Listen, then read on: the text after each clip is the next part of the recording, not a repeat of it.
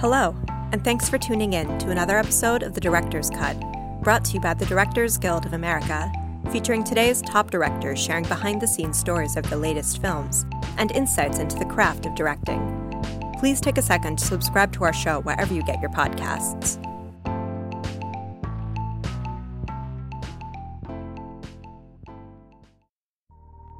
This episode takes us behind the scenes of director Melina Matsoukas' new drama, Queen and Slim. The film follows the eponymous couple, whose first date takes an unexpected turn when they are pulled over for a minor traffic violation. After the situation escalates and Slim shoots the police officer in self defense, the couple become unwitting outlaws and a viral symbol of trauma, terror, and pain for people all over the country. Queen and Slim is Ms. Matsoukas' feature directorial debut. Her other directorial credits include the pilot for the television series Y: The Last Man and episodes of the series Insecure, American Crime Story Katrina, and Master of None. She was nominated for the DGA Award for Outstanding Directorial Achievement in Comedy Series in 2017 for her Master of None episode, Thanksgiving. Following a recent screening of the film at the DGA Theater in New York, Ms. Matsoukas spoke with director M. Night Shyamalan about filming Queen and Slim. Listen on for their spoiler filled conversation. Some Hello. two tough last names she had to say there. Because yours is really easy. no, both of our last names is what I'm saying. Um, wow, this is so fun. So first of all, I have to say um, this is super out of character for me to do. So I was at dinner. I was having dinner with my kids, and then I came here, and um, I did that because I was so moved by your by your movie. I saw it a couple weeks ago, and uh, just just I, you know I didn't know anything about you actually. So I was in I was in Italy and uh, um, the person that I was with said, "I saw this movie. I guess you must saw it in some fest- something." They're just leaking my movie. and they said, "You have to see this movie." And the way she said it, the, the look in her eyes, and so I said, "Please, please get this movie for me." It was at Universal. We're both at Universal. And, wow, yeah. that means so much. And for you to be here and to take this time out, like I can't express how appreciative I am of that. Oh, I, I have so many. I have a zillion questions that I'm going to ask you guys to to ask some questions as well. But you know, for me, I hold how I judge a director is by their control of tone. So um, it can be any any tone. It can be hyper. It can be this, whatever. Um, but it has to be consistent. And when I saw it, I because I, I, didn't know anything about you, it was I was hit by your control of your style, which was grounded and and buoyant, and uh, your use of music. And uh, I just couldn't understand it because normally the use of music and the use of montage is a weakness. Uh, it's it's kind of done when it's not things aren't working, uh, but that wasn't the case in here. So I mean, uh, and now I've you know learned about you and stuff, but I'd love to hear uh, how you came from. I guess your music was the, the, yeah. Please tell me how you got there to, yeah, to this place. I came from music videos. Um, I went to NYU and I went to, and then I went straight to grad school to AFI and I studied directing at NYU. And because I didn't want to repeat my same studies, I went to AFI for cinematography. Um, not that I ever wanted to shoot, but as a director, I really wanted to be informed about my craft and be able to know my choices. And as a black woman, to really hone my craft and be able to communicate with my crew um, from a really educated standpoint. And I grew up an MTV baby, and I loved music videos, and I loved how experimental and um, stylistic you could be in that medium. And so I always wanted to start out in music videos. Uh, both of my thesis films out of film school were videos for my friend, my brother's here, and he was in one of them. Um, and so I graduated and I had PA'd in videos and commercials, and I started directing them um, pretty immediately out of film school. Like my third and fourth videos were Beyonce videos, and then my music video career kind of took off. Um, but that didn't translate. It didn't translate. I think there's a real stigma to music video directors, especially music video directors of color that aren't, you know, the Finchers and the Romaneks and, and those. And, um, people really uh, question my ability to direct uh, dialogue and performances. So I really had to work at that, and I had to prove myself, and uh, I did. and I, I, really remember taking um, taking a moment in my music video career to do more narrative videos and to prove that I could tell a story and prove that these are somewhat of short films, you know, set to music. And from there, I was I had been sent a lot of scripts, but because I was pretty successful in that space, I wasn't in a rush to do anything until I was completely passionate about a project. Like I always um, use my passion for a project to determine what I work on next. And I got the script for um, Insecure, which is a series on HBO by Issa Rae.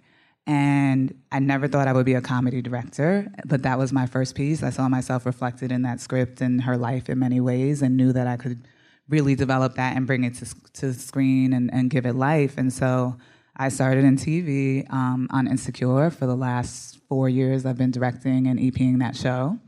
Um, and then from there, I directed a couple episodes of Master of None. Uh, and I met Lena Waithe, who wrote this script. And she entrusted me. We did an episode called Thanksgiving, and she is a black lesbian woman. Um, and it was her story of coming out to her family. And I knew how important that was. And, you know, I have, um, I like to, to tell stories that are unique, that are political, that have something to say, but also entertaining. Like, I feel like that's, you know, the value of who I am as a person and, and what, how I like my art to translate. Um, and I, you know, did that episode. She won an Emmy for it, um, for the writing. And while she was, we were, while I was directing that and that came out, she was writing Queen and Slim. And so she said, I have the script and you have to direct it.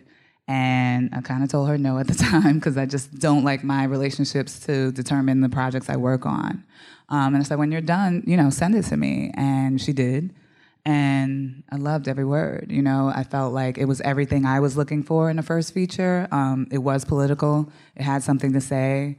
It was creating change. You know, it was challenging the status quo, and it was just a beautiful love story. Um, you know, with these characters that I hadn't seen so nuanced. And when you talk about tone and you talk about like mediums, it doesn't really live in one genre, which I really enjoy, right? Like such, we have this immense use of comedy at times, and it's obviously really dramatic and starts off as somewhat of a rom com and then turns into, you know, a horror film in many ways. Um, and I, I, really like that it straddled and blurred all these lines of genre, and it felt perfect for me, um, not only as an artist but as a human. And so we're here. Wow, man, I, seven questions that came up there. well, well, first of all, I was going to mention the the use of humor. First of all, I. I I forgot to some extent, and, and maybe this is not what you intended, but I forgot the the color of the cast. I I, I just was it, they were me. Yeah, I wanted to create empathy and I wanted you to really see. I think we all see a part of ourselves reflected in these characters. I love that you don't know their names until the end um, because they're kind of supposed to represent all of us, you know. And I think that if we do see ourselves in these people, like we will create empathy, you know, to fight against some of the issues that we're talking about, but just also to understand it as a beautiful love story that's very much a human story. I my my I told my wife about this, and so I, how I trick my wife to watch anything is I say it's a love story. So no matter what it is, it's a it love is. story. So then I this one she's like, "What is it?" I was like, "It's really a love story." She does. She doesn't believe me because I've I've tricked her in so many so many different ways. So she didn't watch it, or she did? She hasn't wait. Yeah, Okay. she, I was gonna actually have her come now. So, but um, so I, I I do think that was a prominent that prominent architecture was the I was held by their their love and what an unusual kind of first date. Then they don't like each other, and then and then that kind of that movement, that architecture of their they get they're stuck together, and then and then beauty comes, and it was very sensual. And I often find sensuality used and it stops the narrative in a way that's uncomfortable and done for salacious reasons and not not actually from the character. Um, and I found your everything was had an integrity to it. I didn't even know you. I didn't know if you were black, white, male, female. I didn't know anything, and I and I just watched the the movie. And, and in some way, it was super beautiful. And I, but I could have guessed this was you from your voice. Um, I, I just found the balance of the things you did that you had you this wasn't you, there's a kind of you understand that it isn't um, experimentation uh, that then when I saw the, the the breadth of your your uh, experience with music and then the the comedy it's all it's all there with such such lean muscles uh, it, it was it was just it was just so striking to me because I felt I was seeing an, a, a new tone. And I, I tweeted this. I don't know if you saw my tweet. I tweeted about when I saw Boyz n the Hood. I was, and I told John Singleton this. I was like, it was like you, same thing when I saw Pulp Fiction, and and I was, this is just a new, uh, you know, angle on the exact same stories we've always heard, but I've never seen them like this. And uh, um, and so with regard to performances, by the way, you that was one of the things that I was so so taken by was your your ability to get such beautiful, beautiful performances. Yeah, I mean, that's something I'm really sensitive to because, you know, there has been a stigma against video directors. And so, you know, it's definitely something I work on and definitely have a way to go. You know, I'm, I'm growing in that, but I really concentrate on working with the actors, giving them what they need. You know, I think everybody wants something different from a director and being able to understand that and support them. Um, also, basing my directorial choices in authenticity. I think really informed their performances in a really beautiful way. You know, I fought to to start in Cleveland and to go south and and to I really wanted to start off in a cold space where it was blue and and tonally like they were separated and um and it was just cold, you know. And we shot primarily in New Orleans and production wise obviously nobody wanted to to move and I wanted it to feel like a real road journey and I wanted the actors to know that um, and so we, you know, I fought to push and push to to shoot in Cleveland, and we did. Um, and we shot our first week in a polar vortex, which was last year, um, in like minus 15 degree weather. It was our first week of shooting. When he's pulled over by the cops and he's like, "It's just cold. It really is just cold." His hands are being stuck to the are getting stuck to the car, you know, as he's being pat down, and he wanted to experience that. I remember saying, like, "Should I heat this up for you?" And he's like, "No, I, I need to be uncomfortable in this moment." And then, I, you know, it was like, it was such satisfaction in knowing I had made the right choice to, for the actors, you know? And then also shooting all the car stuff on the road. Like, we really, I wanted them to feel the cement running under them and really be in that space and not be on a stage with like rear projection and all the ways that you can shoot, you know, cars now. Like, I really challenged us to shoot in all real locations so that as this landscape is moving, it would inform their love story and, and how they look and interact and how they get to know each other. Wow, I, uh, amazing. Uh, you know, made me think of on the waterfront when you were talking about that, and, and Kazan talking about what the temperatures did to them and all of that beauty, and, and it, it made it raw. And yet, I don't think of the movie as raw. I think of it as very beautiful. And so you went all the locations, and yet you got all the benefit of that, but then you still had the kind of formality of cinema that that I love so much. And I love to find the beauty in rawness and in yeah. grittiness, and especially in, in darkness and dark sides of people's lives, you know, that I think can be really beautiful. Like, and also just culture, like black culture. I wanted it to feel like an, a meditation on the black experience and for you to understand that landscape and their experiences they're traveling through the South. Um, I thought your casting was fantastic, um, just fantastic. Was I, I assume that's your your instincts and who did you work with for as a casting yeah we had this amazing i don't know how i'll ever do a project without her um, amazing casting director carmen cuba. Do you know her? She's phenomenal.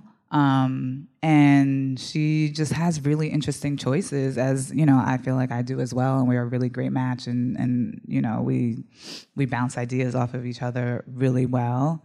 Um, daniel was somebody who had talked to lena before i was i was attached to the script and she knew that she wanted that to be my choice, so she hadn't promised it to him. And when I decided to to do it, she was like, "Meet, meet can you meet Daniel?" And I didn't, wasn't really into it. Um, because all I knew of him was Get Out, and it's just a testament to how amazing his talent is. Is that I believed he was that man, and that man is not who Slim is. And we met, and what should have been like you know a two second conversation turned into a five hour long conversation, um, and hopefully a lifelong friendship, working relationship. Um, but he was just had this rawness and this vulnerability and this masculinity, and also really related. He had his own experience with police brutality. It was really important for him to play this role. Um, and so I offered him the role at the meeting, and I remember calling Lena like, "Hope you still like him because he's it." Um, and so we had Daniel, and then we needed to find our queen. And both Lena and I really wanted to use this as an opportunity to give a platform to a new black actress. Like we don't get those opportunities often, and we knew what what we had, and so we really wanted to introduce a new a new actress um, and a new voice. And it was challenging because we had Daniel, who has this you know incredible experience and is obviously like you know trained in a very different way, and we wanted a real newcomer. Um, And Carmen, in our first, uh, you know, round of audition tapes, she gave us Queen. I mean, she gave us Jodie, and I knew Jodie was Queen upon the first tape. Um, nobody had the same like stature as her and confidence and and hard facade that I felt like Queen needed at the beginning, but then also had this beautiful vulnerability that she could be open at the end. Um, and I knew in that first tape, I have worked with her actually in a video and commercial uh, like five years before that, but she was concentrating on modeling, but she had been working on her craft and obviously really delivered. Um, and we tested them together. We tested probably her and two other actresses against Daniel. And she made him blush upon their first meeting, and, and he kind of shrank, I think, under her her regalness.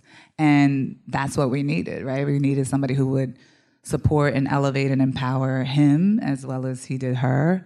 And um, and that he couldn't overpower, you know, because when she walks into that that rest of that diner at the beginning, she's disappointed, right? And who's going to be disappointed to find Daniel Kaluuya sitting at a table, right?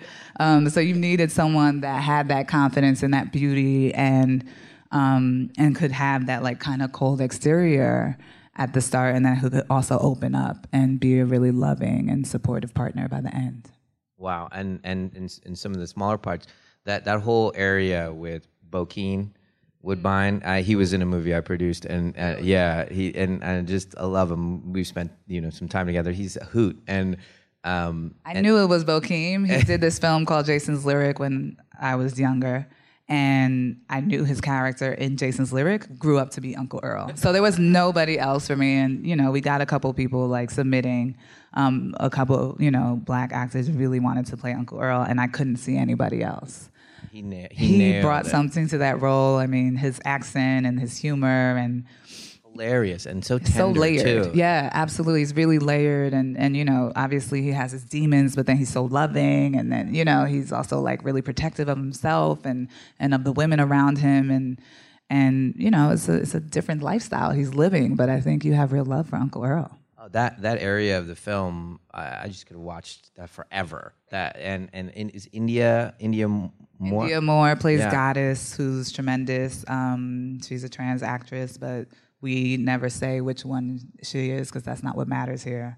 Um, but she's imposed. She's phenomenal, and I think also brings a really loving, um, a loving relationship that's different to the to the screen, and then also her interaction with Queen. You know, who's probably judging her at the beginning of that scene, but then really opens up and learns from this woman. Like I always say, it's kind of like an odyssey, and that they take different things from these characters, and she's able to like learn about you know how to be vulnerable to a partner, how to open up, how to be loving in a more traditional sense, um, and also how to claim her sexuality as a woman.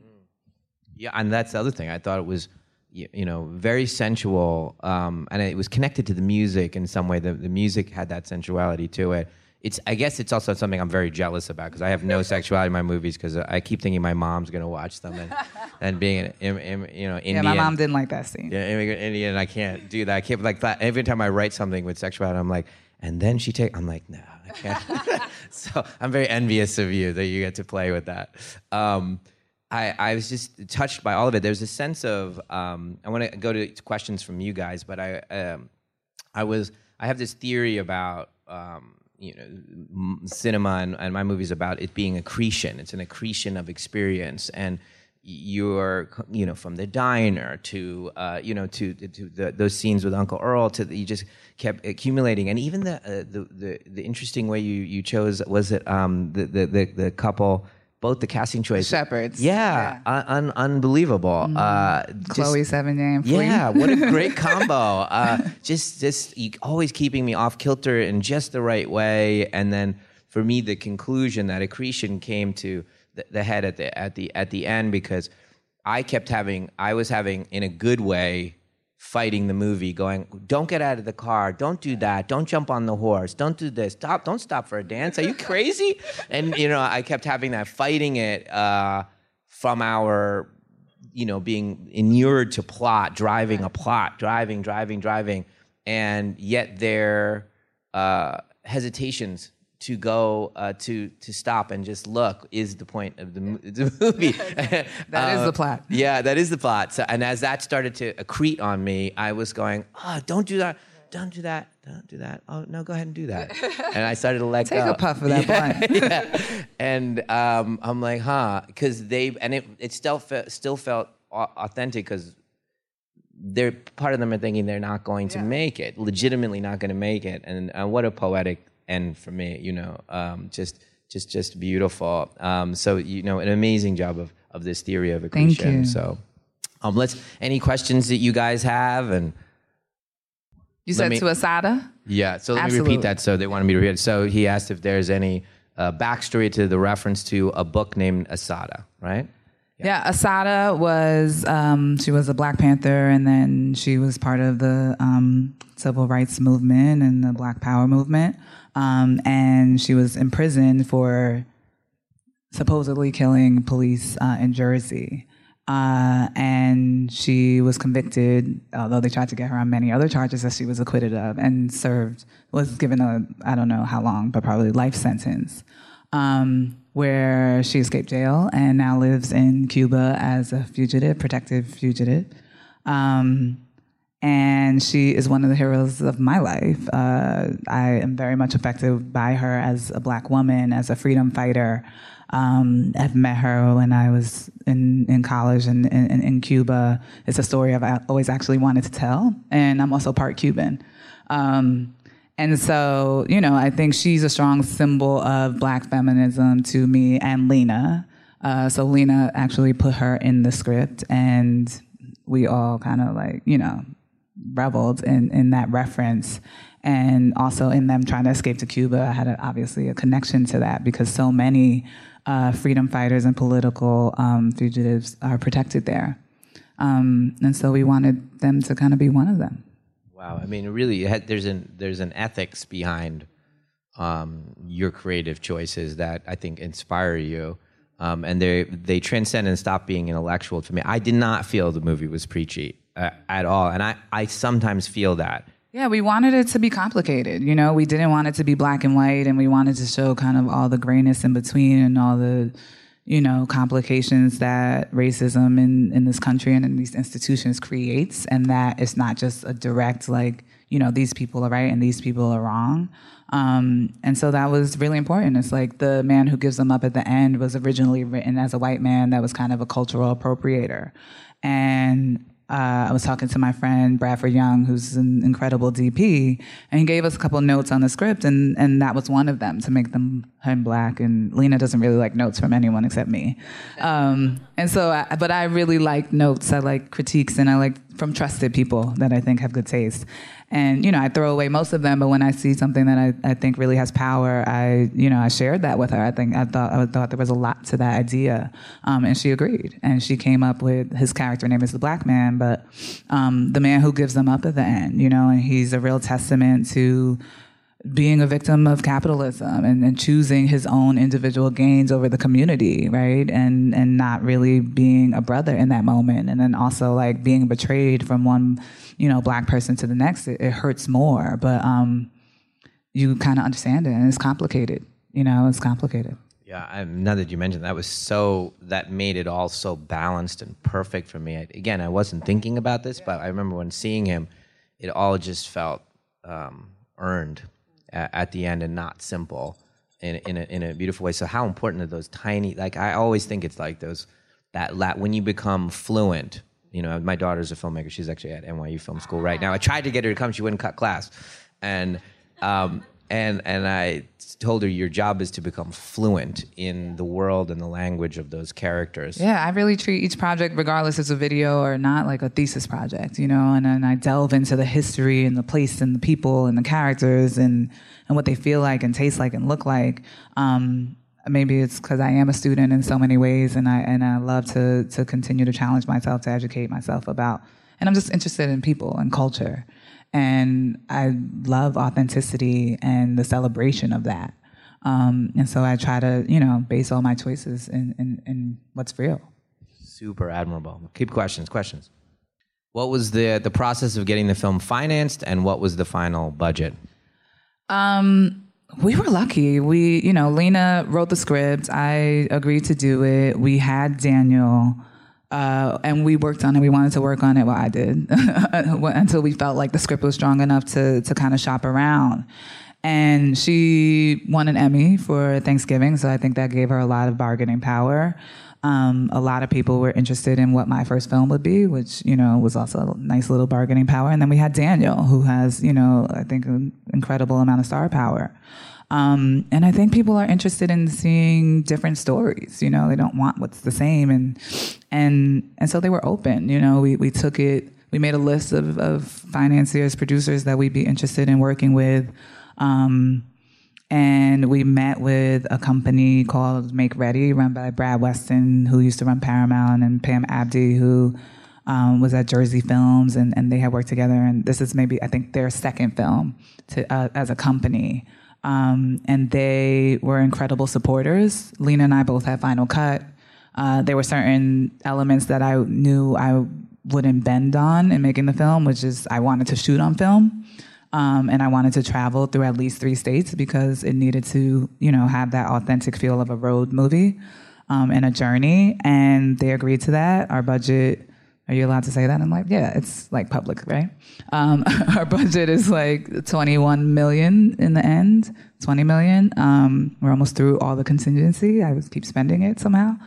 Uh, and yeah, and, and that's where we So landed. then you took you guys did you So Make Ready has a distribution deal through Universal. So Universal distributes our film, and so I think it's it's a beautiful balance because we're kind of get to be an independent independent film, and then we also have the studio push and support at the same time. So it's a really wonderful nuanced balance. Yeah, well, I uh, um I did my part backstage for you. I call as soon as I started, I called Universal and I was like, "You guys know what you have?"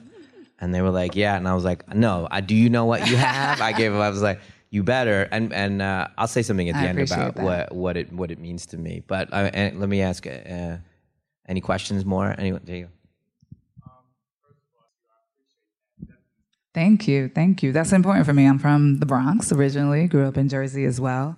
Um, but you know, I think that there's real culture and beauty in the hood. You know, I'm always in somebody's hood around the world shooting. Um, but when you when you take money out of it, I think people really have to relate to each other and appreciate each other and build on you know what really matters in the world and not a bunch of super superficial bullshit. So that's my appreciation. Um, I'm, I'm telling, told to, to wrap it up, as, and but I wanted to say a couple things. One, I wanted to say um, we we just met outside for the first time, and I Well, I've known you for a long time. And I just wanted to say, look, you're beginning this kind of this this this architecture of your storytelling career, and whatever happens from here out, um, from here for this film, this kind of eh, it's it's don't think of it as an endpoint at, at at all, and it can get stifling and. And, and free should the next one be like this against this rebelling from it going towards it? All of that stuff really and you, you already seem like you have this balance but but every one of us can get pulled and and and taken to the place that that makes us uh, forget what's important and where where our voice actually is. So um, just figure out your next story. And and it's fantastic that everyone including myself loves it um, as much as we do um, it's not a fixed mentality on you and Thank you so much. and for me, uh, supporting, I came here and flew here to be here to make sure you that that this becomes gigantic because the, the when new voices and original cinema works in the movie theaters, I, that works for all, all of us. So you're you're you're breaking down I doors for all believe of that us. very much so, and I appreciate it so much. This was this was so much fun. Thank you It really so was. much. Thank you. And thank you Thank you, guys. guys. Thanks for listening to another DGA Q&A. If you'd like to hear more, you can find past episodes of The Director's Cut wherever you listen to podcasts. Stay tuned in the coming weeks for more great Q&As with directors Todd Haynes and Jay Roach. And be sure to subscribe, rate, and review us. We'd love to hear your feedback, and you can help fellow cinephiles find the show. Thanks again for listening, and we'll see you next time. This podcast is produced by the Directors Guild of America. Music is by Dan Wally.